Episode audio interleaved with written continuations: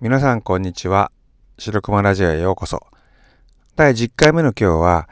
学芸会の劇の指導についてのお話をしたいと思います。えー、学芸会の劇っていうとですね、若い先生は本当に苦労するんですよ。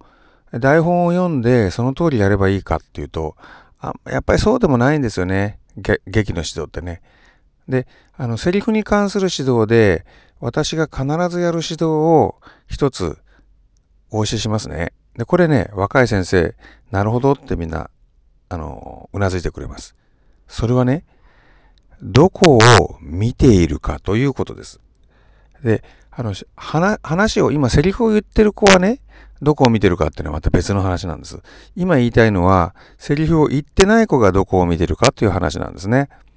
で、大体は、セリフを言ってる子は、その言ってる最中は自分が演技をしているつもりになっています。ただ、自分がセリフが当たってない場合っていうのは、ステージに立っていても、自分は、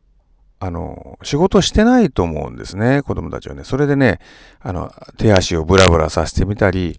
あの、あくびみたいなしてみたりする子もいますし、そこでね、あの、先生に怒られるわけですよ。きちんとしろと。でもそれね、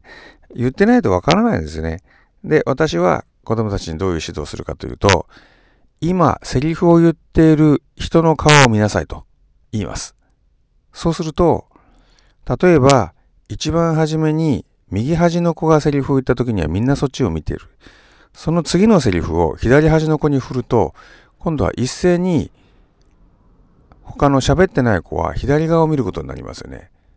そうするとね、お客さんから見ると、今自分がどこを見たらいいのかっていうのも言われてないけどわかるわけですよ。でそこでね、演技が立体的になっていくんですね。でそれにあの合わせて、例えばしゃがんでてそっちを見るのか、